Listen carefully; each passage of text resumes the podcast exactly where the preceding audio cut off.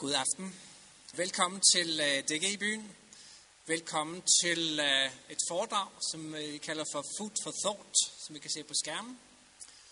Og uh, til dem, der er første gang i aften, så kan jeg sige, at uh, det er ikke det eneste møde. Vi havde et møde i går aftes også, da professor Walter Feit, han uh, tog emnet op om skabelse kontra evolution. Et rigtig spændende foredrag.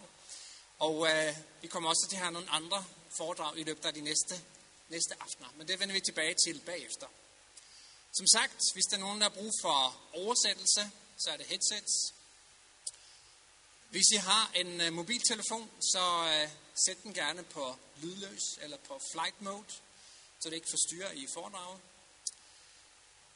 Som I kan se, så er der nogle små sædler på jeres øh, stole. Så hvis I i løbet af foredraget får et spørgsmål, øh, I kunne tænke jer at stille, så må I meget gerne skrive det ned på den sædel, og øh, ved udgangen aflevere sædlen, når I går ud igen bagefter. Så vil vi i, i morgen give jer mulighed for, eller mulighed for, at han kan svare på de spørgsmål.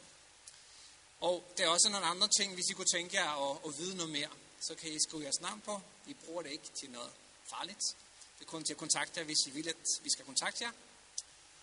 Og øhm, det er sådan, at uh, Walter Feit, han er professor i zoologi og i uh, biomedical science. Så uh, han uh, har forsket en del, og han uh, bruger noget tid nu på at rejse rundt i verden og fortælle om mange rigtig spændende emner. Og i aften så handler det specielt om uh, den mad, vi spiser. Hvad det kan gøre ved os. Men uh, også lidt andre, måske lidt dybere tanker om øh, medicin. Hvem der står bagved medicin, medicinalfirmaerne. Og uh, måske er det ikke alle, der har lyst til, at vi skal blive så raske. Så, uh, men det kan I jo høre nærmere hvad han har at sige. Uh, Walter Feit, han uh, kommer fra Sydafrika. Og uh, som sagt, han taler på engelsk. Og uh, bare lidt om, hvem, jeg, hvem jeg er. Jeg hedder Per Struksnes. Og uh, kommer egentlig fra Norge, som jeg også fortalte i går, men har boet her i Danmark i, i nogle år. Og øh, os, der arrangerer det her, vi øh, kommer fra noget, der hedder Adventistkirken i København.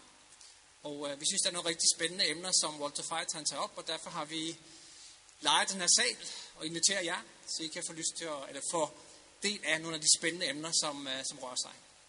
Så øh, lige nu, så giver jeg tiden til øh, professor Walter Feit, som vil tale om food for thought.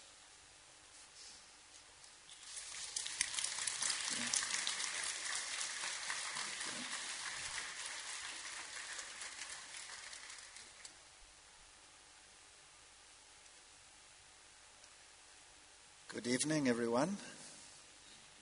I'm not so sure if you really want to be here tonight. But seeing that you are here, you might as well suffer. I want to talk about food for thought, which is a little play upon words because some foods affect your mind and some affect your body.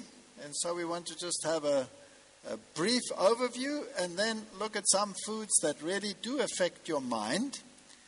And uh, why is it important? Because we need to have clear minds if we want to discern between right and wrong, good and evil, and all of these issues that are associated with this. And we live on a planet that's not exactly perfect, as you know. After yesterday's lecture, it's not good, very good anymore. It's pretty bad in some places, but you know, you can't jump off the planet.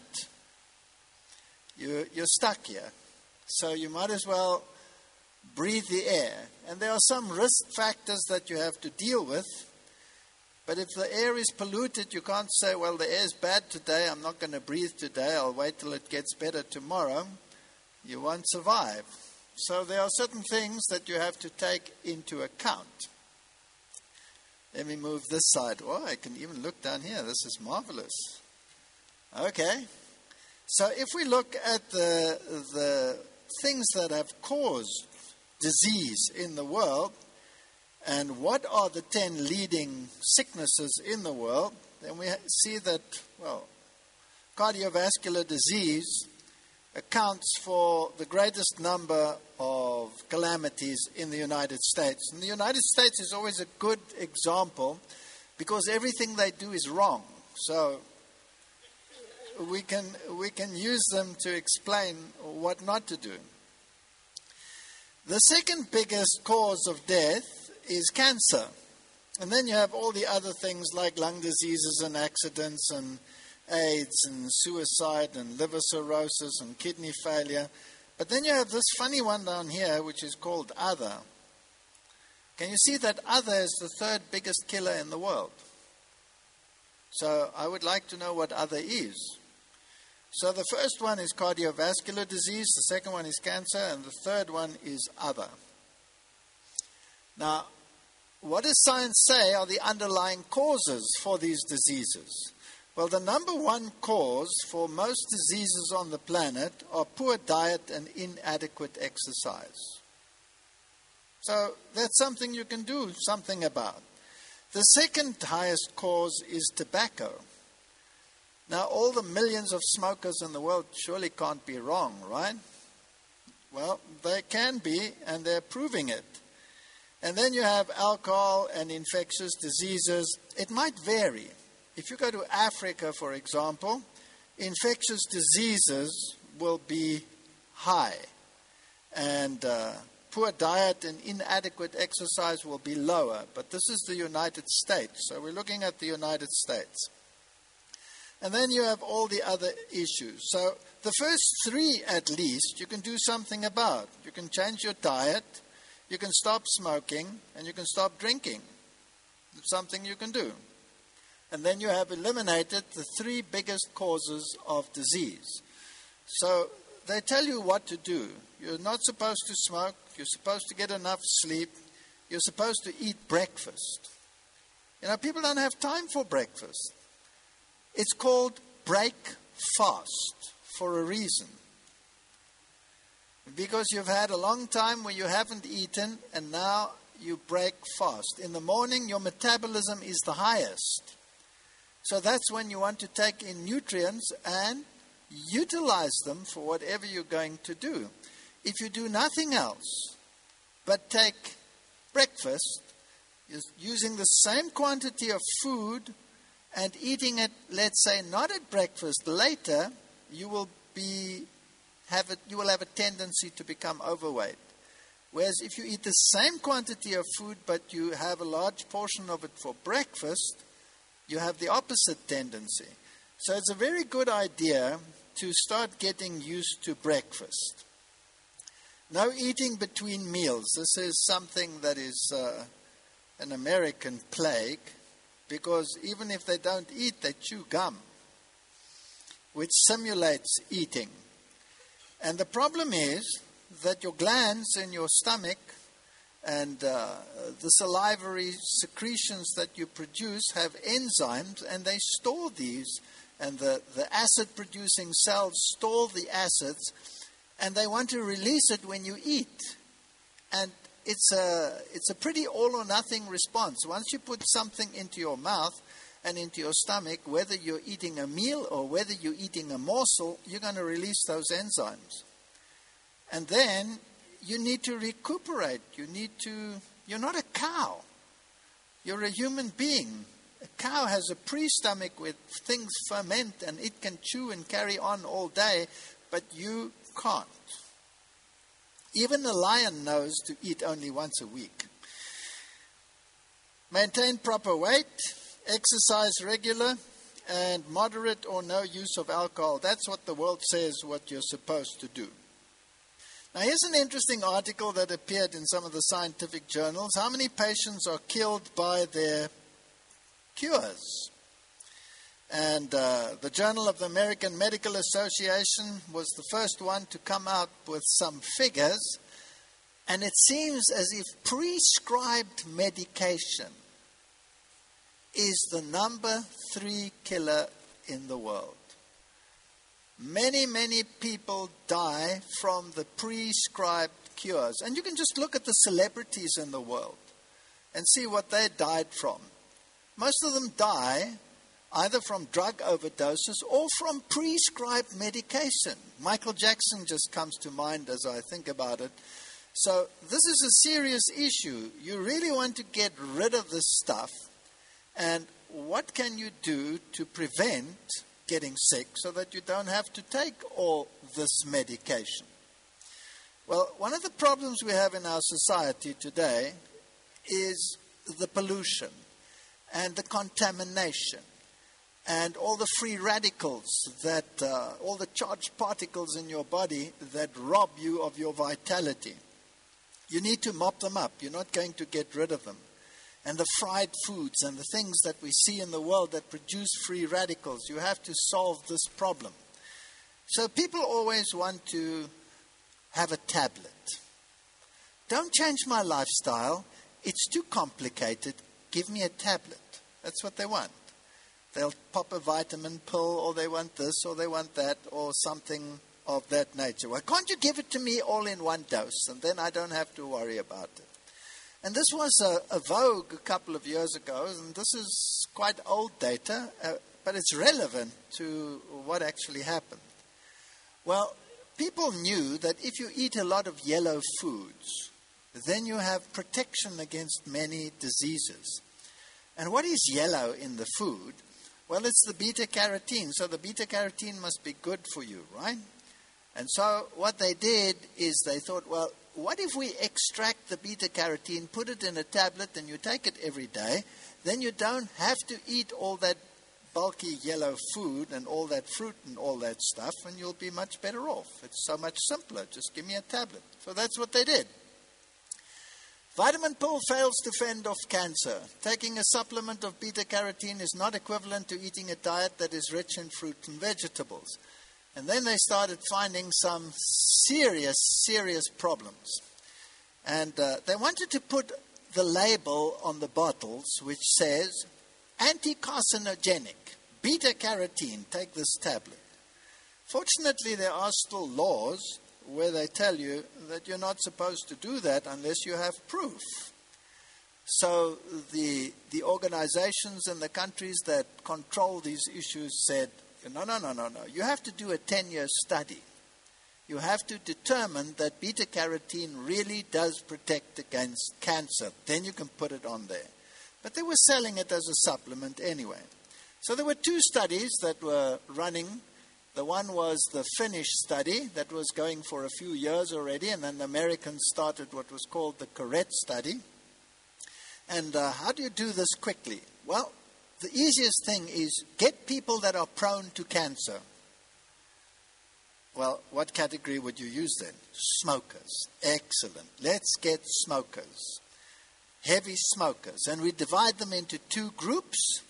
And the one group we give a placebo, and the other group we give beta carotene. And then we will prove over a period of time that beta carotene protects against cancer. Logical experiment. So that's what they did. And this one started off first, this Finnish study, and it was supposed to run for 10 years, but they cut it short after seven odd years. And the American one was to run for 10 years as well, and they cut it short after four years. And the reason was that they got the results that were coming out from the Finnish study, and lo and behold, the people that got beta carotene had higher cancer rates and mortalities than those that didn't get it, that got the placebo.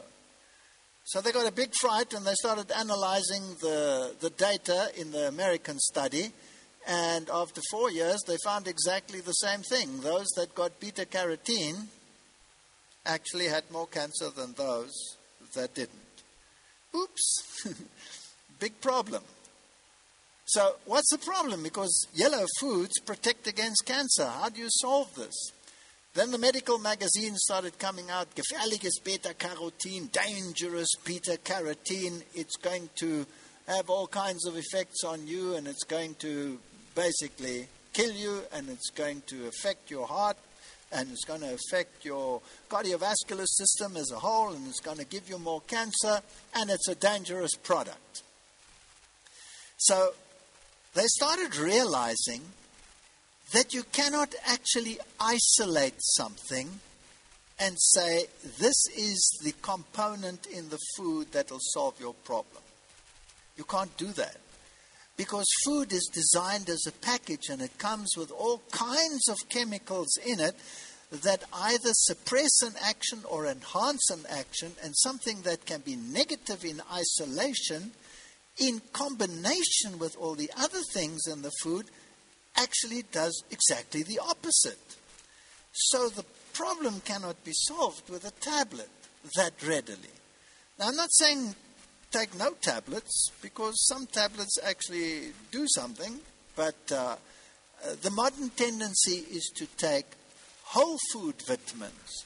Instead of isolating the chemical and producing it chemically, you take the fruit and you isolate it down to the shape of a tablet and you pop that, but it's everything that was in there originally.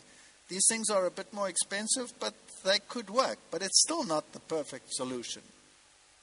So, when you want to know what kind of stuff you find in certain foods, then you will find that uh, if you want the antioxidant vitamin E, where would you find it? You would find it in wheat germ oils and basically in all the seeds and the and the, the nuts and the almonds and the soy oils and all of those things.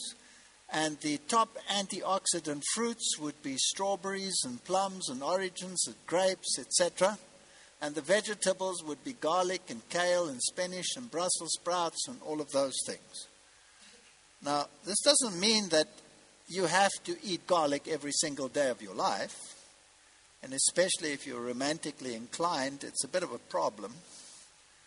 So you can have varieties of these and probably get most of the antioxidants that you need in your body. So these are actually the best tablets on the market. Those are the ones you want to take because there you have the package deal. So these tablets look good, these tablets taste good, and these tablets take a little bit more time and a little bit more chewing than the popping ones, but they will do the trick because they have the right combinations. So, if you want to know what kind of phytochemical there is in a plant, well, they've isolated them. Brussels sprouts will have one called sinigrin. It'll have others as well, but this will be the main one. Broccoli will have another one, and uh, another one in some broccolis. And so you can go down the, the, the list. Citrus fruit will have limonene, and uh, fruits in general will have caffeic acid, not to be confused with caffeine, it's something totally different. And grains have phytic acid. Now, isn't it interesting that some of these actually get bad press?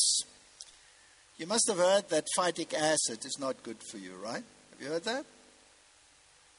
So you shouldn't have too many grains because phytic acid is bad for you. In fact, phytic acid is a slight enzyme suppressant. And so people think, whoa, I don't want to eat something that suppresses my enzymes. That's not a good idea. And so if you are not fully informed as to what is actually happening, you might give some of those bad press and others might give them positive press. Now, the interesting thing is, some foods like legumes, uh, grains, will have enzyme suppressants in them. Is that a bad thing? Are we not designed to eat them? Uh, I'm, I'm, of course, a believer in design. I know I'm weird, but I believe that these things were designed. Now, why would there be an enzyme depressant in some of the staple foods that we eat, like wheat, for example? Why would there be an enzyme suppressant?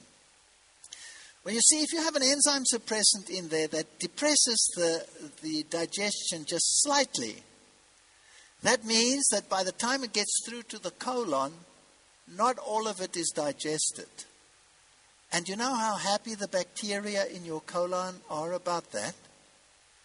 They can flourish because they're actually getting something to eat because there was a, an enzyme depressant. And the bacteria that you then get there will also be of the variety that keep your colon healthy. So sometimes something that looks negative at first glance actually turns out to be designed to be useful. So, if we know these things, then uh, eating starts making a little bit more sense and becomes fun because uh, uh, you can actually enjoy it. If you worry too much about it, well, you, you get a nervous breakdown. And what are your best brain foods? Well, anything that's high in carbohydrate. Now, isn't it interesting that the world says you should cut down on carbohydrates because it's going to make you fat? No, carbohydrates don't make you fat. It's refined carbohydrates that make you fat. You're supposed to have carbohydrates. Your body wants carbohydrates. It's your fuel. It's your fuel. You can't put metal into your fuel tank when you're driving a car because most of your car is made of metal.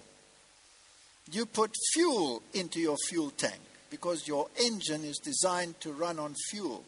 In the same way, you are composed largely of proteins and substances like that, but that doesn't mean that your body wants to feed only on protein.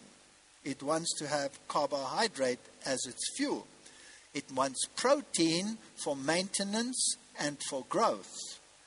Now, what are the foods that are rich in carbohydrates? Dates. This is nature's highest source of glucose. Now, what's interesting is whenever something in nature is rich in glucose, then it's also rich in soluble fiber.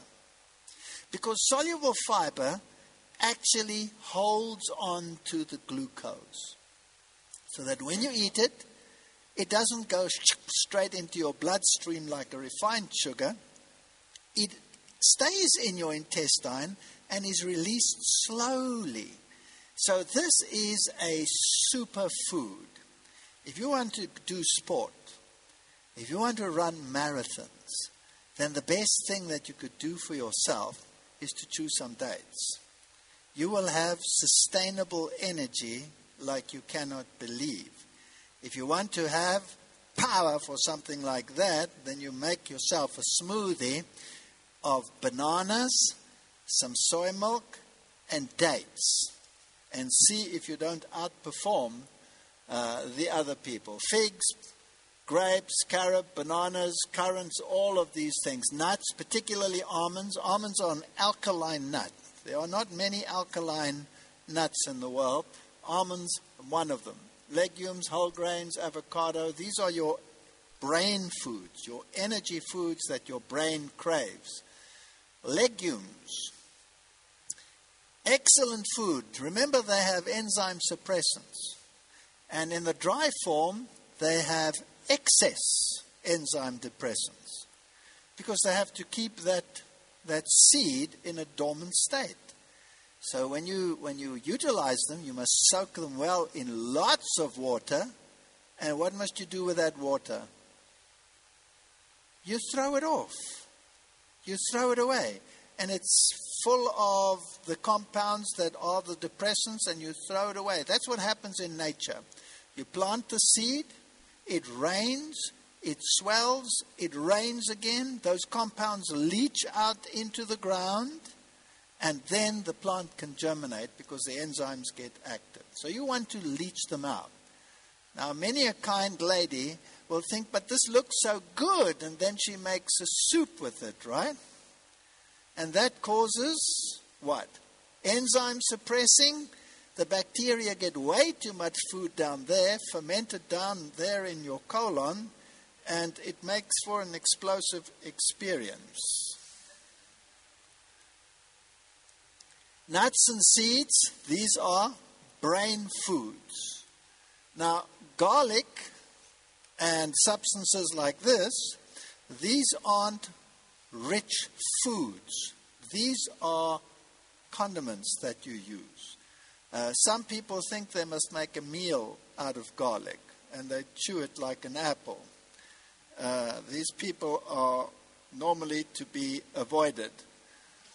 But uh, it's an excellent food, and it can also be a medicinal food. Uh, the cruciferous vegetables very high in anti-carcinogens. So this is what kept the German nation alive. If it wasn't for the cabbage, the Germans wouldn't exist anymore. Because the rest of their diet was not that hot. And then the umbelliferous vegetables, these are the ones with the, the anti cancer foods. This is what you want in your diet. These are the tablets that your body craves, and you want variety. Now, let's talk about carbohydrates because carbohydrates get such a bad press. Your brain occupies 2% of your body weight, but it consumes 20% of your body's oxygen and up to 50% of your body's glucose. Because that's its food. It wants glucose. Now, what happens if I don't feed it glucose, but I feed it protein? Like a South African diet.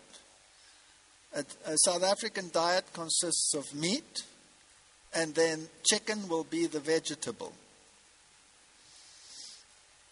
What happens if I give that diet to the human body? Well, then I get a lot of protein. An average adult male needs about 70 grams of protein per day to sustain all his protein needs. If he's a, if he's a heavy uh, fellow who plays in the front row of the, of the sports team, well, then he might need maximum 90 grams of protein a day. The average South African will eat 360 to 400 grams of protein a day. And uh, the New Zealanders as well. They compete with each other. So now your brain is saying, Excuse me, I need glucose, and you're giving me protein. So what's your body going to do? It can't work with, with the amino acids. So it's going to take that, transform it into glucose.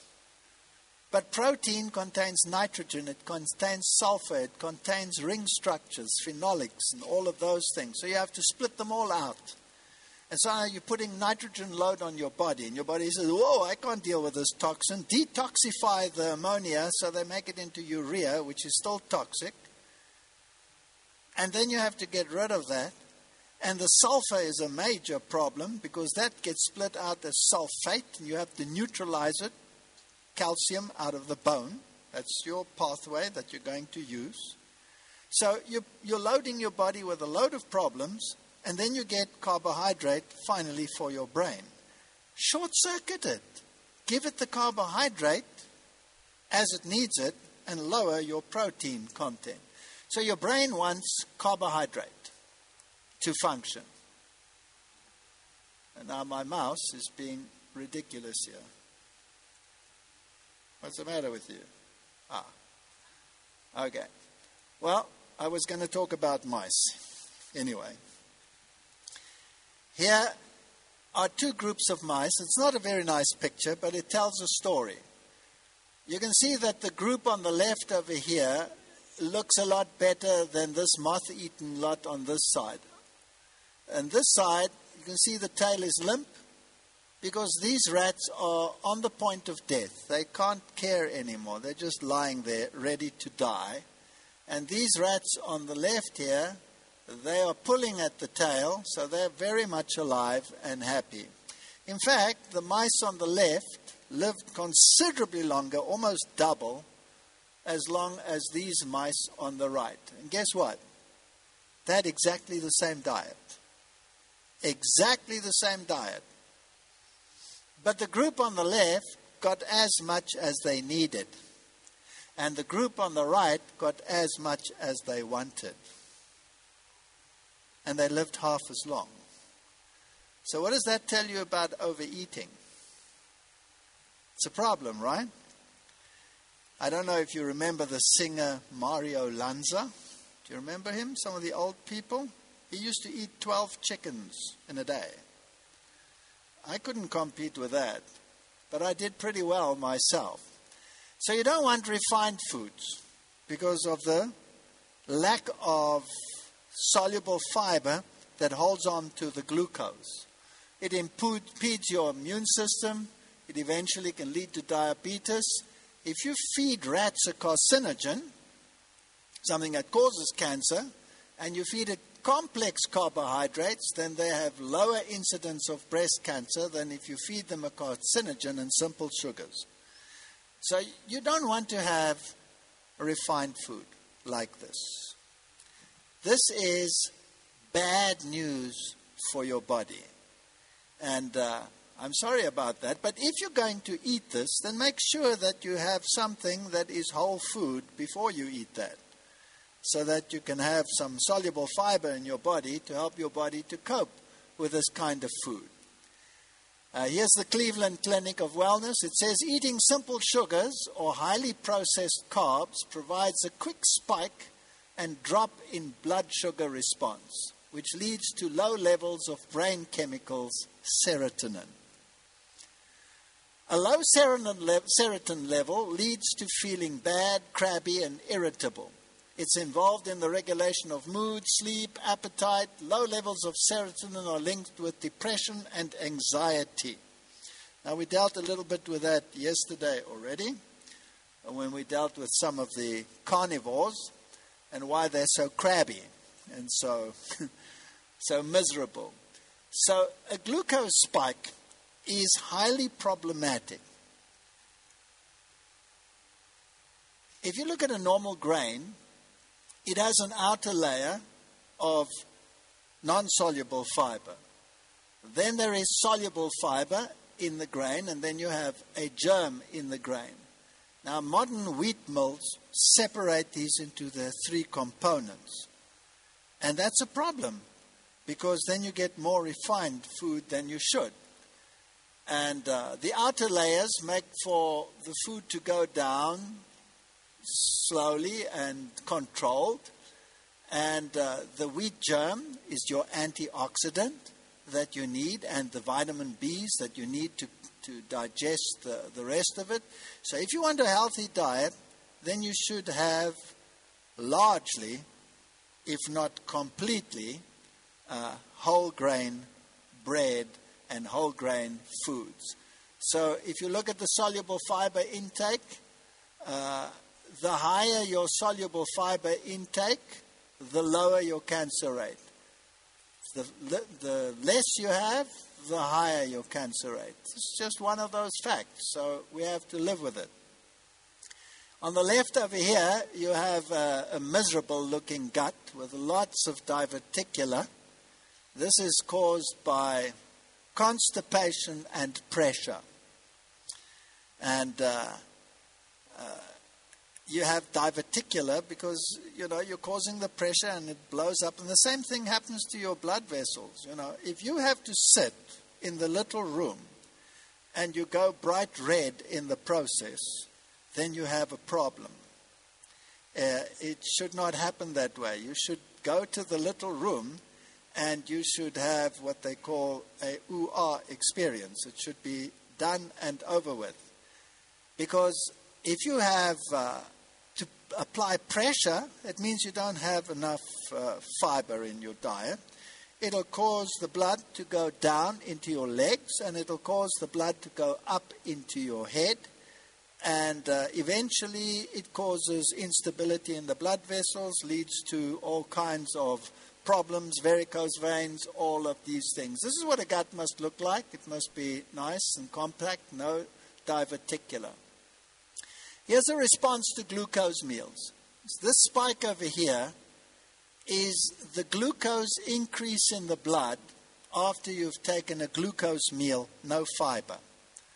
You can see that the blood glucose level rises, you have the spike. As a consequence, your body goes into emergency mode and produces insulin in high quantities, releases it, and immediately your blood sugar levels come down and they drop down to lower than what they were before, and then you're hypoglycemic. Uh, if you have fiber in the diet, same amount of sugar, the blood glucose only rises that high, your insulin also only rises that high, and at the end of the uh, of the process, after three hours, your blood glucose level is where it was before. I used to make my students do this experiment. I used to get rabbits, and I'd have them divide the rabbits into various groups, and then we would monitor the blood glucose levels over time, and we would give them the equivalent of a can of Coke. So that's a few cubic centimeters, few milliliters in a syringe, and they love Coca Cola. Did you know that rabbits love Coca Cola? They're just as stupid as humanity. They love it. And then we'd give another one, we'd give fruit juice, and another one we'd give uh, glucose with fiber, pectin in, dissolved in it, and we'd monitor it. And within a very short time, all the rabbits that were on Coca Cola were hypoglycemic. They were totally brain dead. And I used to forbid my students to drink Coca Cola or take any refined sugar before an exam. Because if they come and tell me they drew a blank, it's not my problem. It's their diet that did it. So you don't want a glucose spike. It's uh, rather uh, distressing. Here are the symptoms. You have autonomic activation and neuroglycopenic symptoms. So, sweating, shaking, warmness, heart palpitations, anxiety, shivering, just from the sugar. And then you have these uh, that affect the brain confusion, drowsiness, weakness, difficulty speaking, slurred speech, visual disturbances, dizziness, and uh, this is typically what you find in students that are writing exams. And here's an article which tells you that uh, kurzfristiger Anstieg von Glucose, Glucose besonders gefährlich.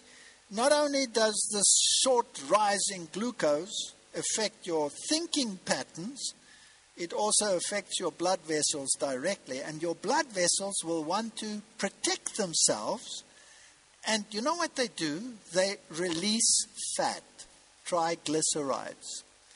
So when you actually get a glucose spike, you also get a triglyceride spike. In other words, the fat in your blood starts rising.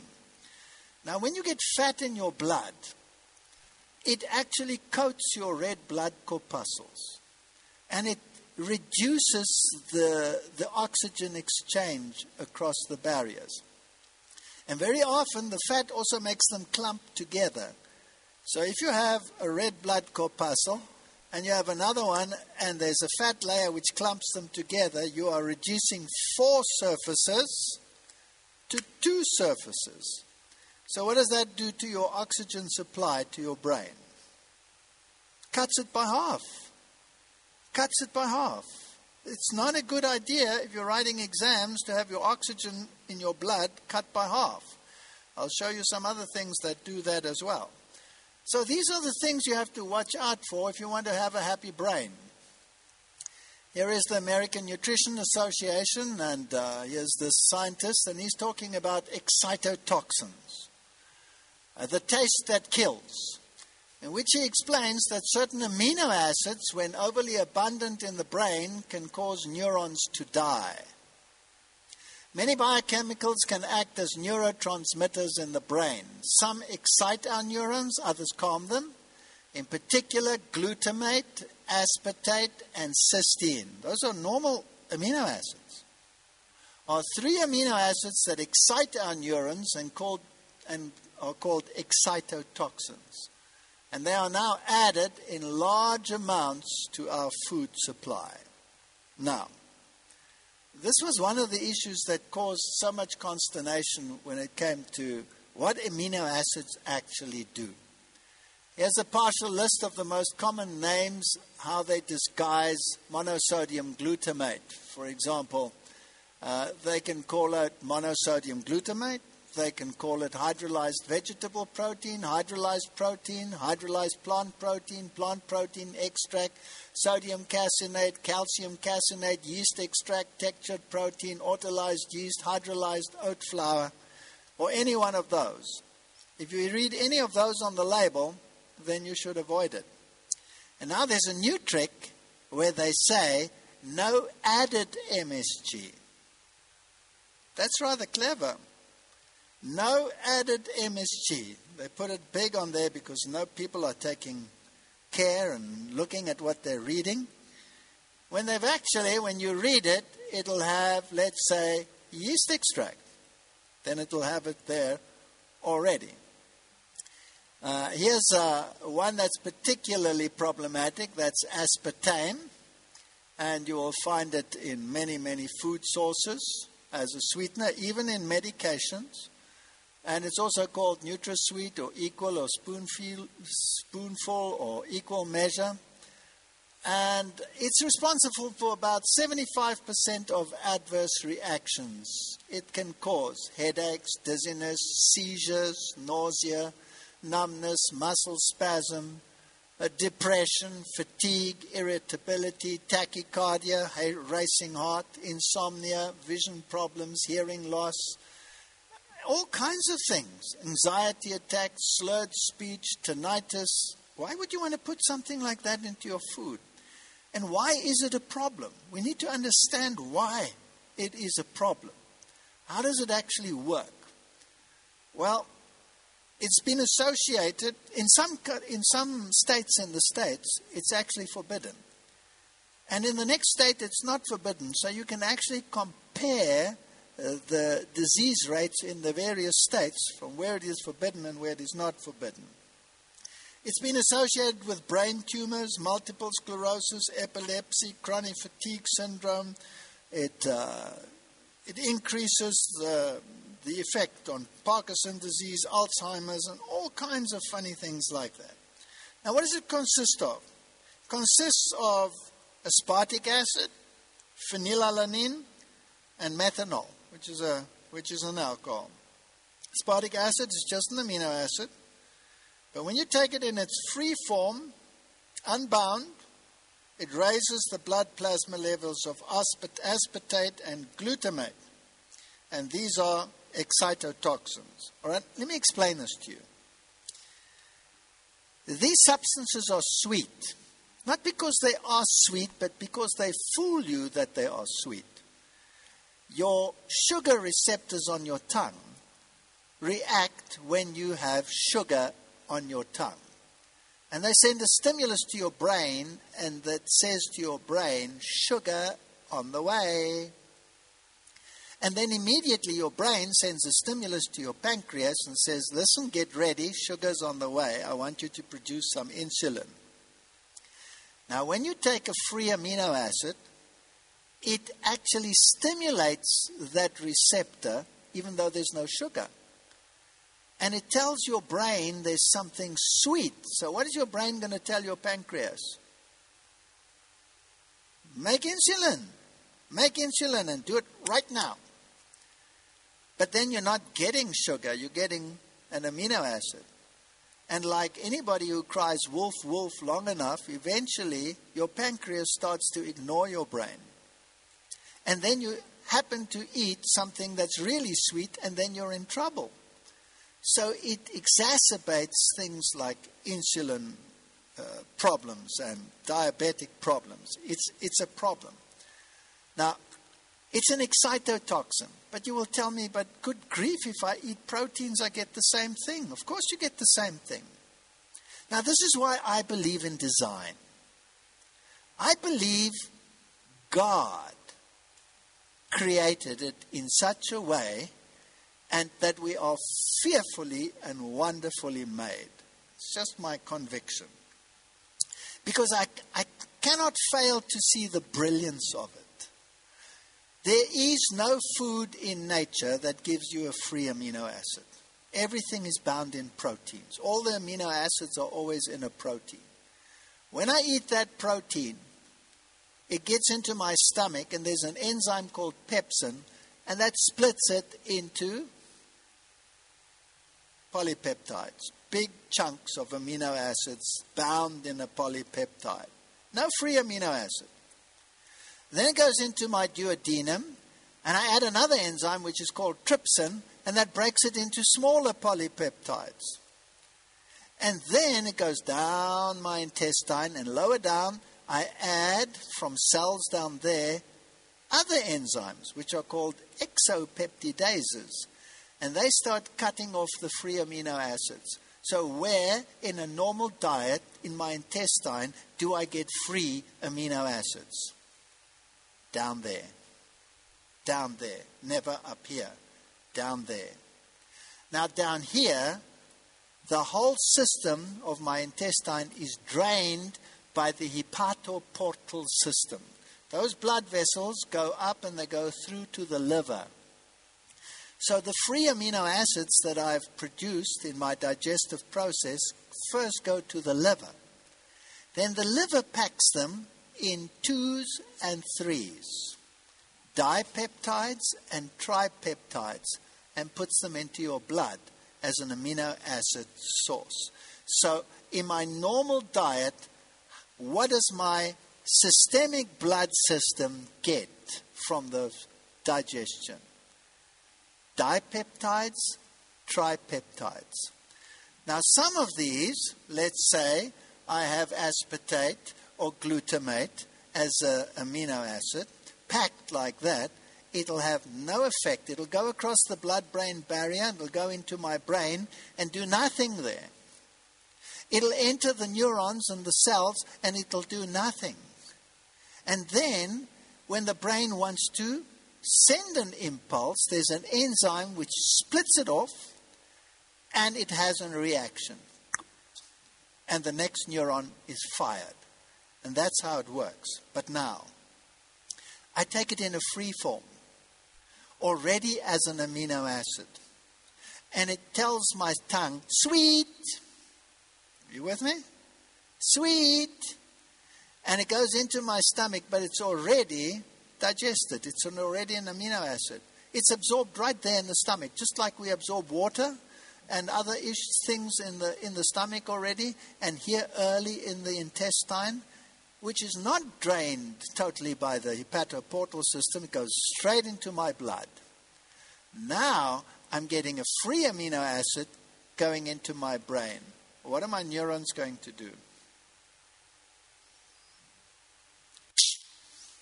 That's what they're going to do. That's what they're going to do. So it's an excitotoxin. So now you're feeding this stuff to your kids. You're giving them a cool drink and it has aspartame in it. Or you're giving them a yogurt and it has aspartame in it. You're trying to give him something healthy and you didn't read the label.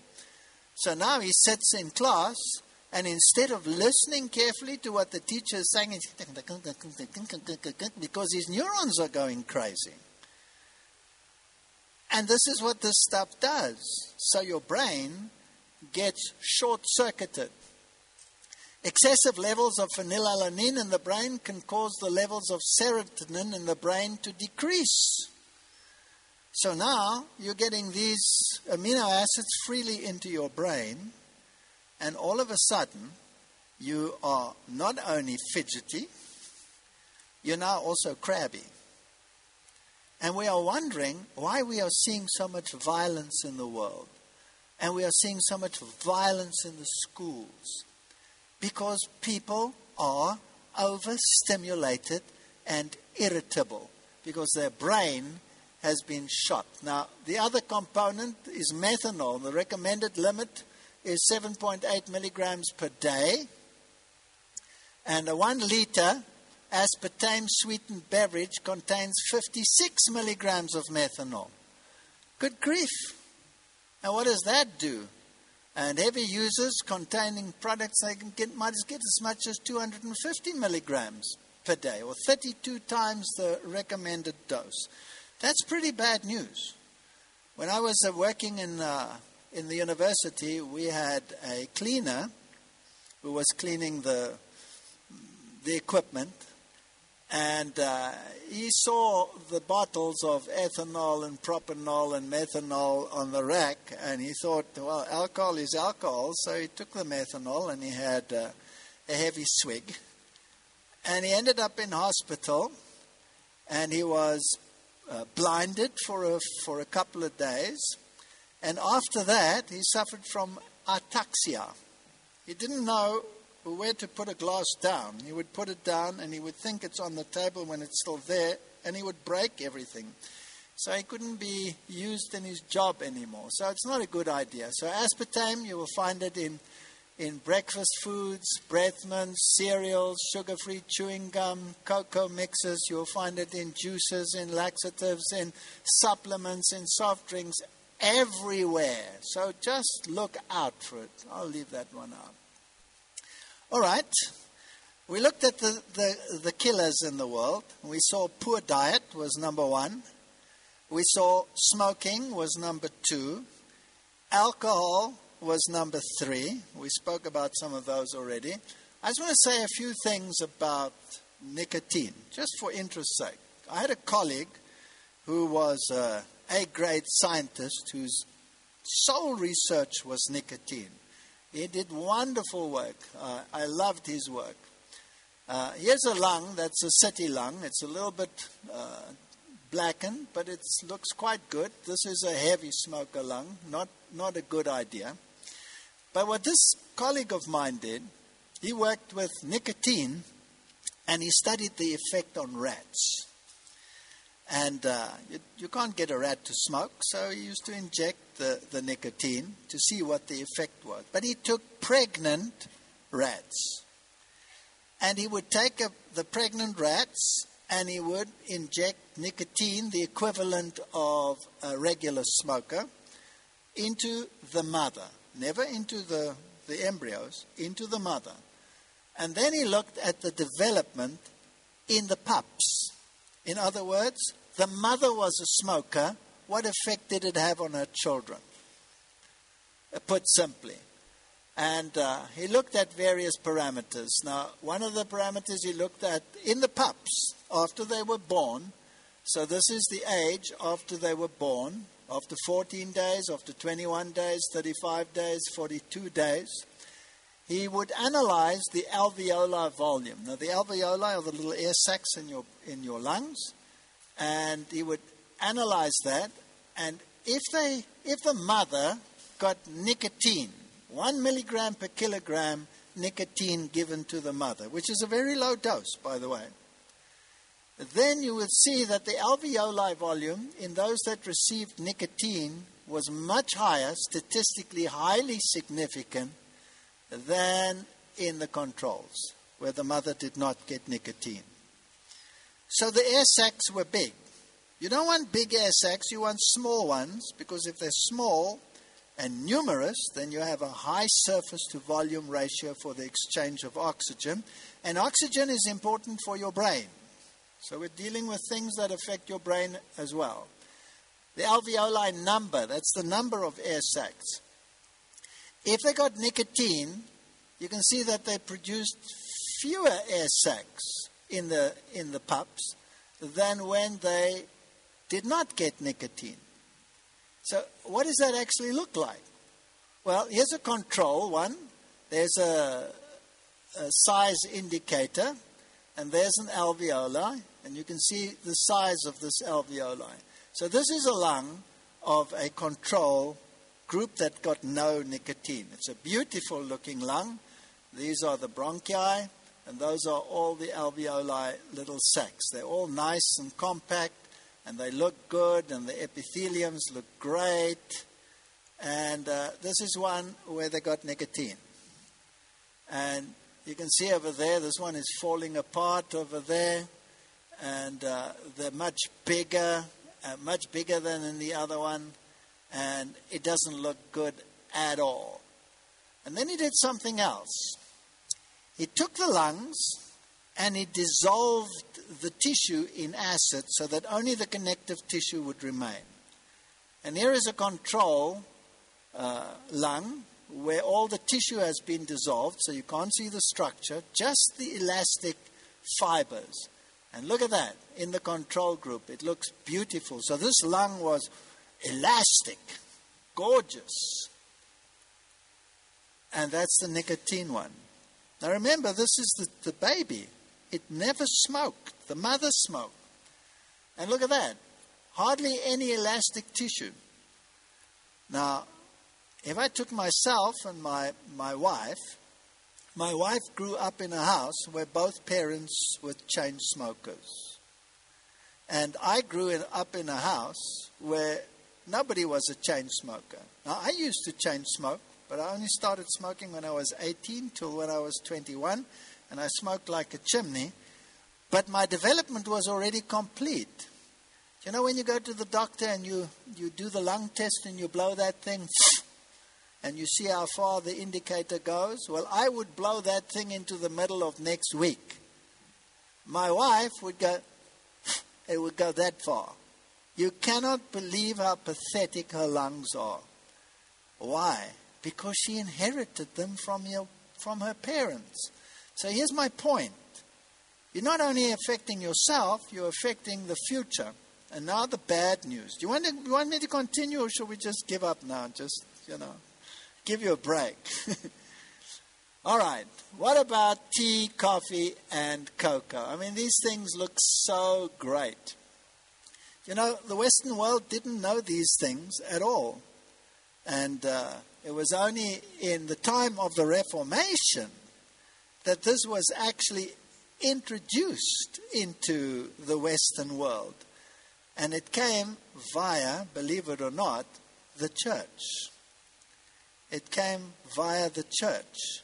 The whole coffee industry and the cocoa industry was started by the Jesuit order in order to, f- to fund the Counter Reformation.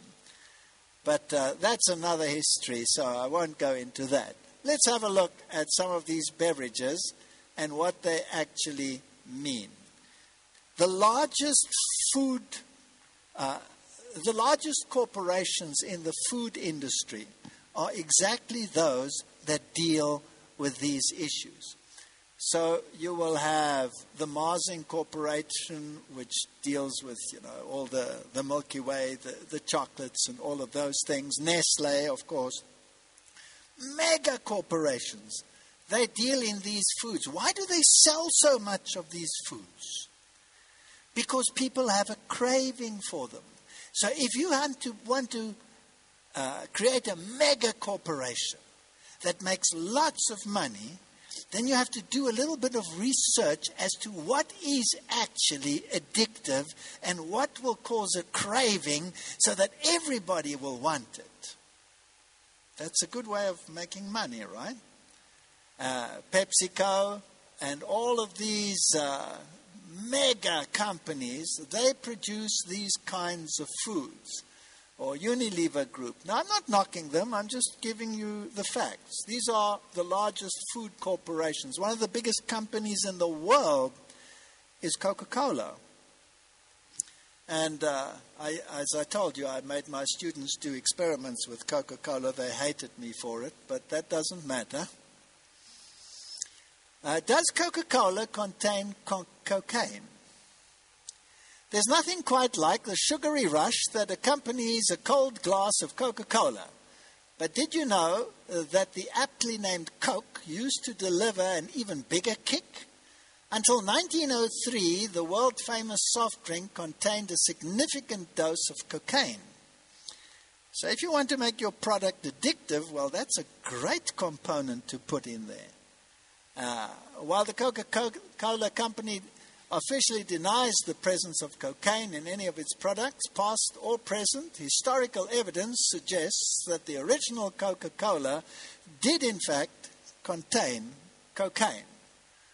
Uh, it wouldn't become totally cocaine free until 1929, when scientists perfected the process of removing all psychoactive elements from the coca leaf extract. While the modern day recipe is highly prized, it's not a secret that they have still uh, imported vast quantities of coca leaf and they, they extract the cocaine. But because they've extracted the cocaine, uh, they've lost a component that is addictive. What do you think they replace it with? With caffeine with caffeine, which is also addictive. So they still have an addictive drug. And uh, so that's rather interesting. Now, what about all these uh, chocolatey things and all these great things? Well, let me first go through a principle here. Uh, here you have a tea plantation. This is now a black tea plantation. And you can see that it's nice and flat on top, right? Now, how do they get it so nice and flat? Well, they take long sticks and they prune it this way. They hit it. And then when they've pruned it nice and flat like that, then it starts growing again and it makes new leaves and a bud. And then they harvest the leaves and the bud. Now, here is an animal. That's the eland. And he's a browser. And he's eating uh, these acacia leaves. Now, as he's eating, what is he doing to the leaves? He's damaging them, he's breaking them, he's tearing them. He's not cutting them, he's going rip, rip, rip, rip, rip, rip. And as a consequence, these trees start producing a pheromone. And it warns the entire tree, and not only that tree, but all the trees in the immediate vicinity. And the tree reacts to the broken leaves and starts increasing the tannins and the toxin levels in the leaf. And the eel eland will go and stop eating. And then he'll walk 50 meters, 100 meters, and he'll start eating again. Now, if you think like I do, which is a bit weird, then you immediately think, what a brilliant design. Because number one, it prevents overgrazing of the plant. I mean, if you have a nice, pleasant plant in front of you, why not eat the whole thing and get done with it, right? But then the tree wouldn't recuperate. So, in this way, you prevent overgrazing. And the animal moves along, and the plants have a chance to recuperate.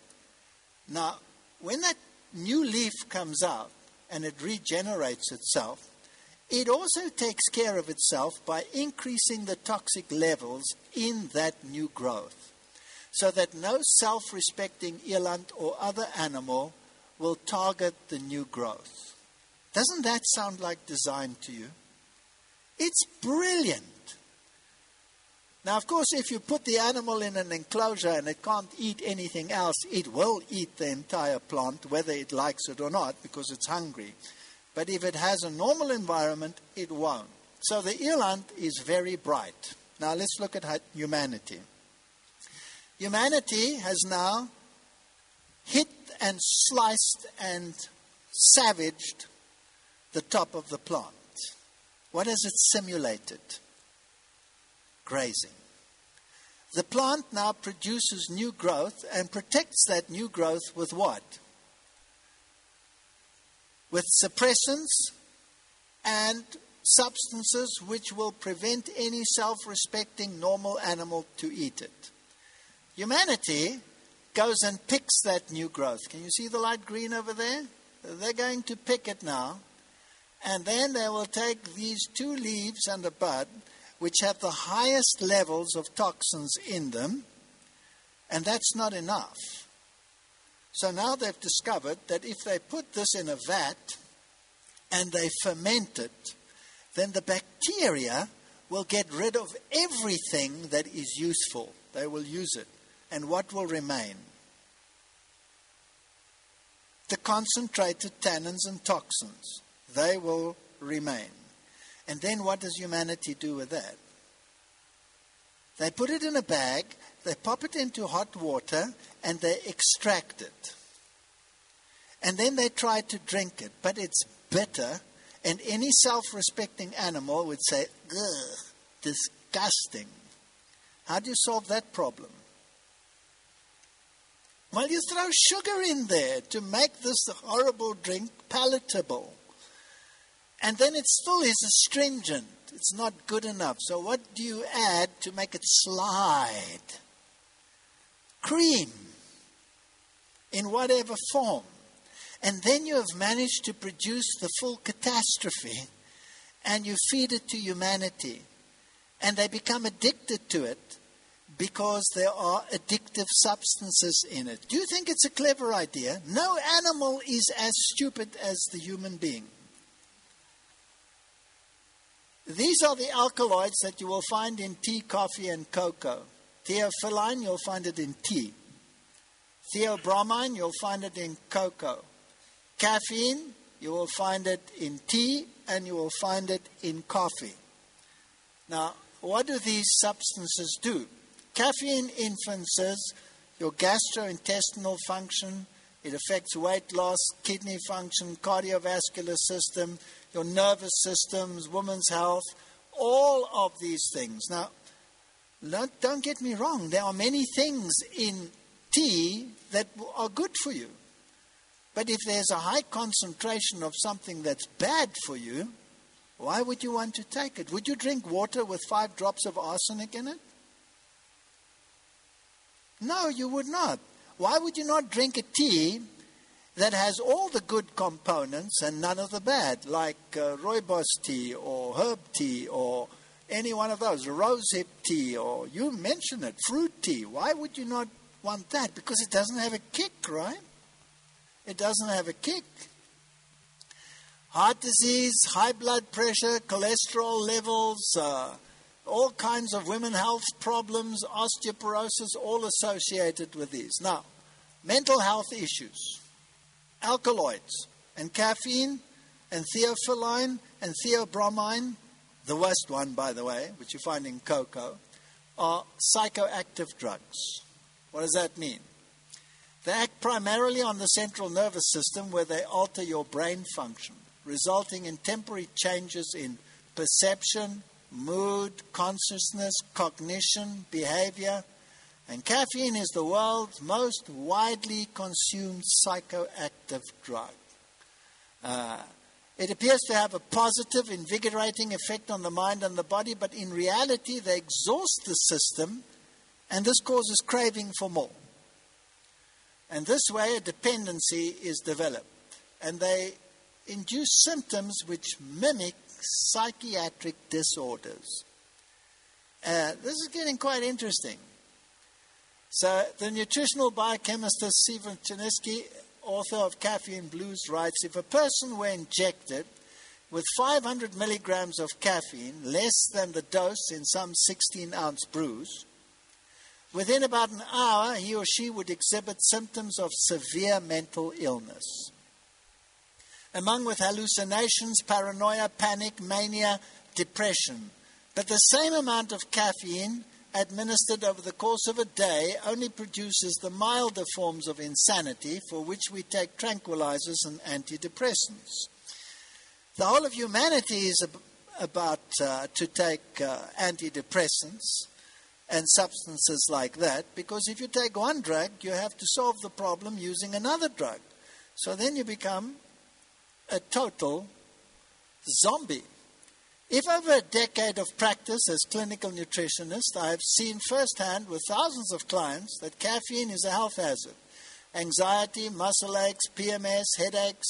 However, if that's all caffeine has done, you're still lucky. What about people misdiagnosed as neurotic, psychotic, who spend years and small fortune on psychotherapy, all because no one asked them about their caffeine intake? All right?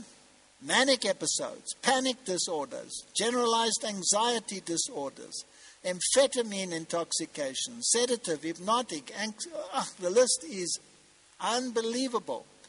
These are the mental disorders associated with it. Caffeine intake perpetuates many of the factors contributing to weight gain.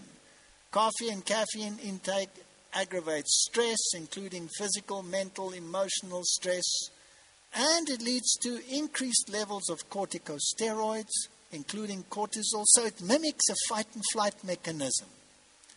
Now, you know, if you have a fight and flight mechanism, that means you're going to run like crazy or fight like crazy.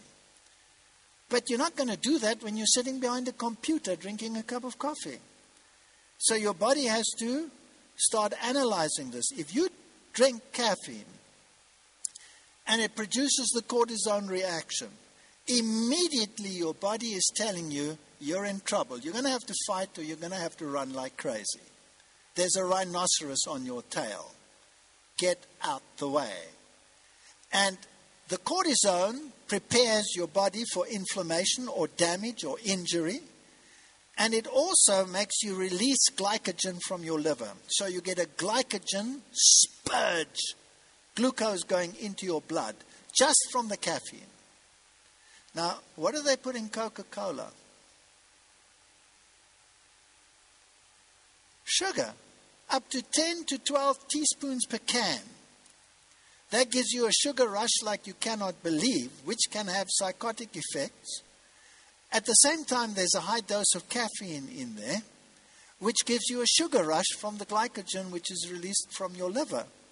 So you're getting a double sugar rush just from the caffeine. So now let's say you take the sugar out and you take a Diet Coke. What are they going to put in that? They're going to put aspartame in there, which is an excitotoxin. And once you've exhausted your mind, your mind will say, I need more of this, so it creates a craving. Plus, they'll put high doses of caffeine there, which give you a sugar rush anyway, whether you're taking sugar or not. So you're in a between a rock and a hard place. You're not gaining anything. All right. Now, gamma aminobutyric acid is a neurotransmitter naturally produced in the brain and nervous system as well as in the heart, and it plays an important role in mood and stress management, and it influences a person's sense of well being. Caffeine has been found to interfere with the binding of gamma aminobutyric acid receptors, preventing it from performing its calming function. You're not designed to be hyperactive. You're designed to be calm and collected, like me, for example. Don't believe it. The fact of the matter is, we're not designed to be constantly on a high. Now, here's an interesting uh, little study that was done. It's, it's uh, just a general news broadcast, but it's interesting. They don't want to run coffee down, so they'll tell you it's okay, you can have it, etc. But they want to tell you the bad as well. So let's just listen to it. You likely know we've reported often here on World News about the powerful effects of coffee and the growing body of research telling us in the right amounts it can help us focus better and even fend off some disease later in life. But we ask tonight, what is it really doing to our brains?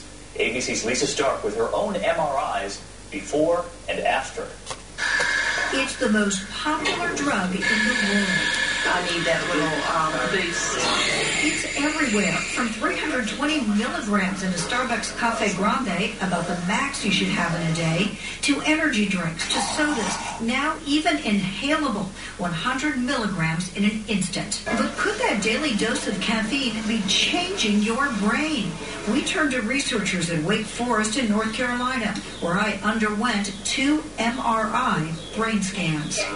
This first scan with no caffeine in my system. Then I downed just one drink. Now my second MRI. This was my brain before caffeine. This was after. The difference was remarkable. It's like a 40% drop in the blood flow to your brain. So that's a lot. So before caffeine, with caffeine, the blood flow to my brain dropped about 40%. 40%. Really? Yes. Why the drop? Caffeine blocks a chemical called adenosine, which controls blood flow to the brain. Add caffeine, blood vessels constrict, less blood circulates in the brain, and your blood pressure and heart rate go up. So if you skip your regular coffee, that surging blood can trigger a caffeine headache. It's like trying to get a fire hose to pump blood up through your skull. If you're a caffeine lover, your brain has actually changed. It now functions normally on caffeine. How much caffeine do I have to drink to change the physiology of my brain? Not very much. Not very much? Yeah. Like even a cup One a cup day? a day will change your brain. The good news, experts say for healthy adults, a few cups a day is not dangerous. But keep in mind, a little caffeine can do a lot. Lisa Stark, ABC News, Winston-Salem, North Carolina. Oh, it's really something, Lisa. One cup, 40% reduction in brain blood flow. Uh, is that significant, you think? It's unbelievable. Let's have a look at theobromine. That's the substance in chocolate. Now, ladies, fasten your seatbelts. Uh, Cadbury milk chocolate, one ounce, has 44 milligrams of theobromine. That's not a very big slab.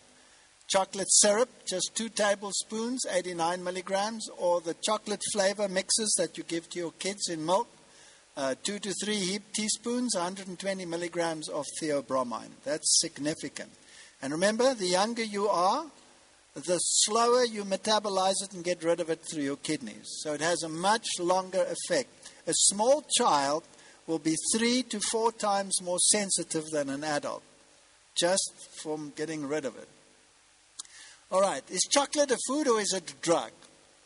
Although addictive behavior is generally associated with drug and alcohol abuse or compulsive sexual activity, chocolate may evoke similar psychopharmacological behavioral reactions in susceptible persons. They always put it so carefully. A review of the literature on chocolate cravings indicates that the hedonic appeal of chocolate, notice, fat, sugar, texture, aroma, is likely to be a predominant factor in the cravings. Just the composition fat, sugar, texture. I had a colleague who was asked to investigate chocolate because they put it onto uh, lifeboats as an energy food if you are stressed. Probably not the worst thing you can do, but he was to show how good it was. So he thought to himself, well, what am I going to do?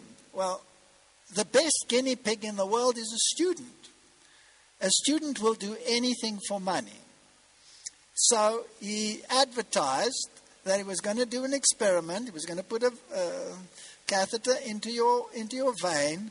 He was going to draw blood at regular intervals, and you would just get a short little meal. So the first group, he gave the components of chocolate. He thought, well, what's it consist of? It's milk, sugar, and theobromine. So the first group got a glass of milk because one slab of chocolate will contain approximately a glass or to a glass and a half of milk.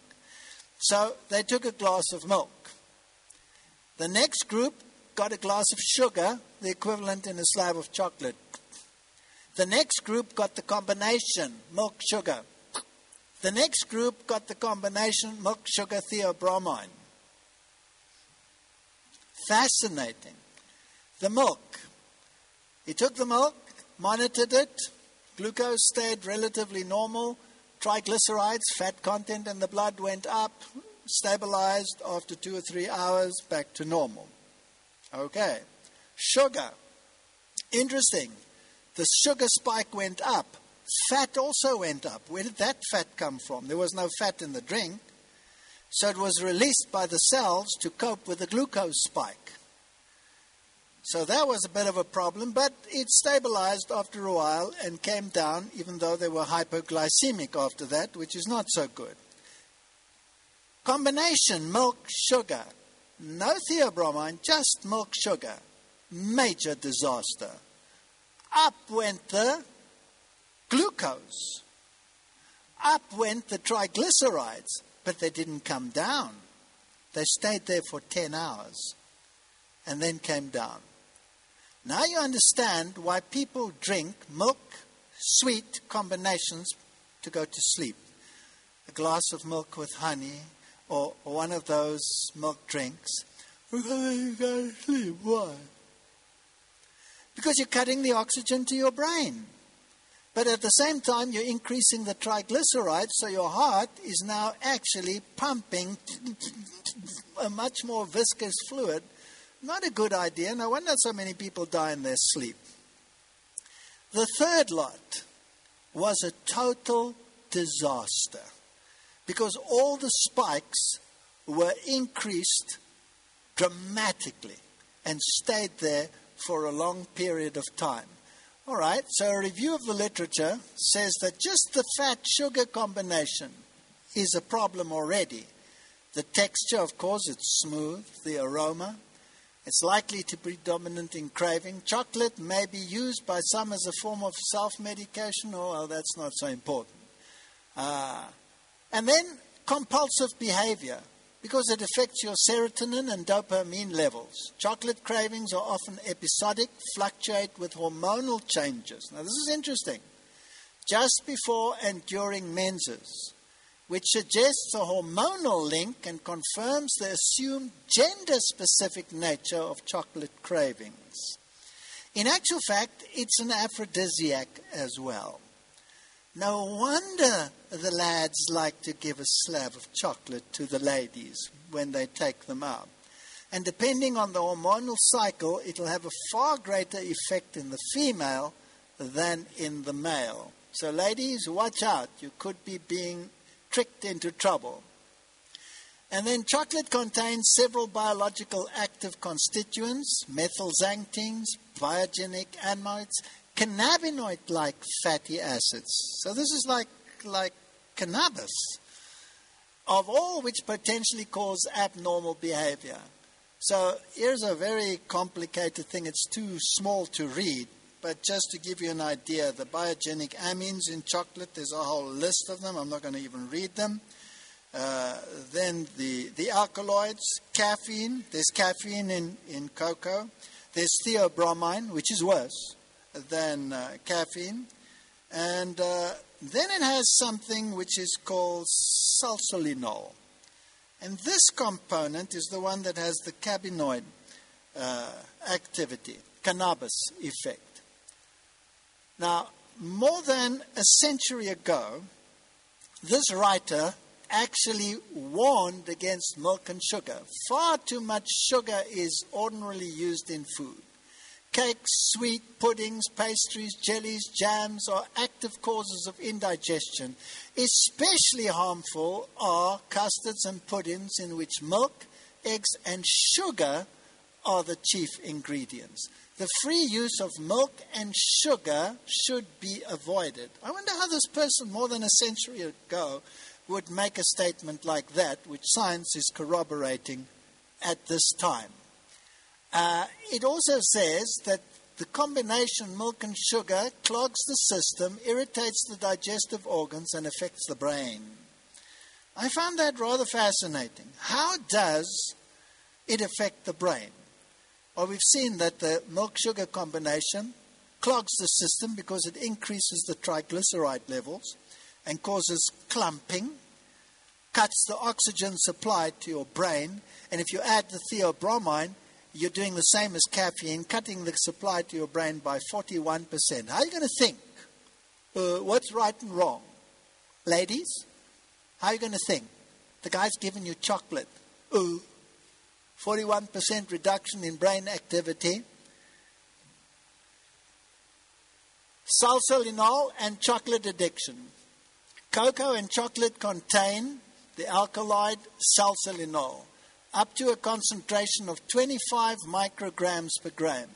It is a dopaminergic active compound that binds to various receptors. We don't have to go into all the details.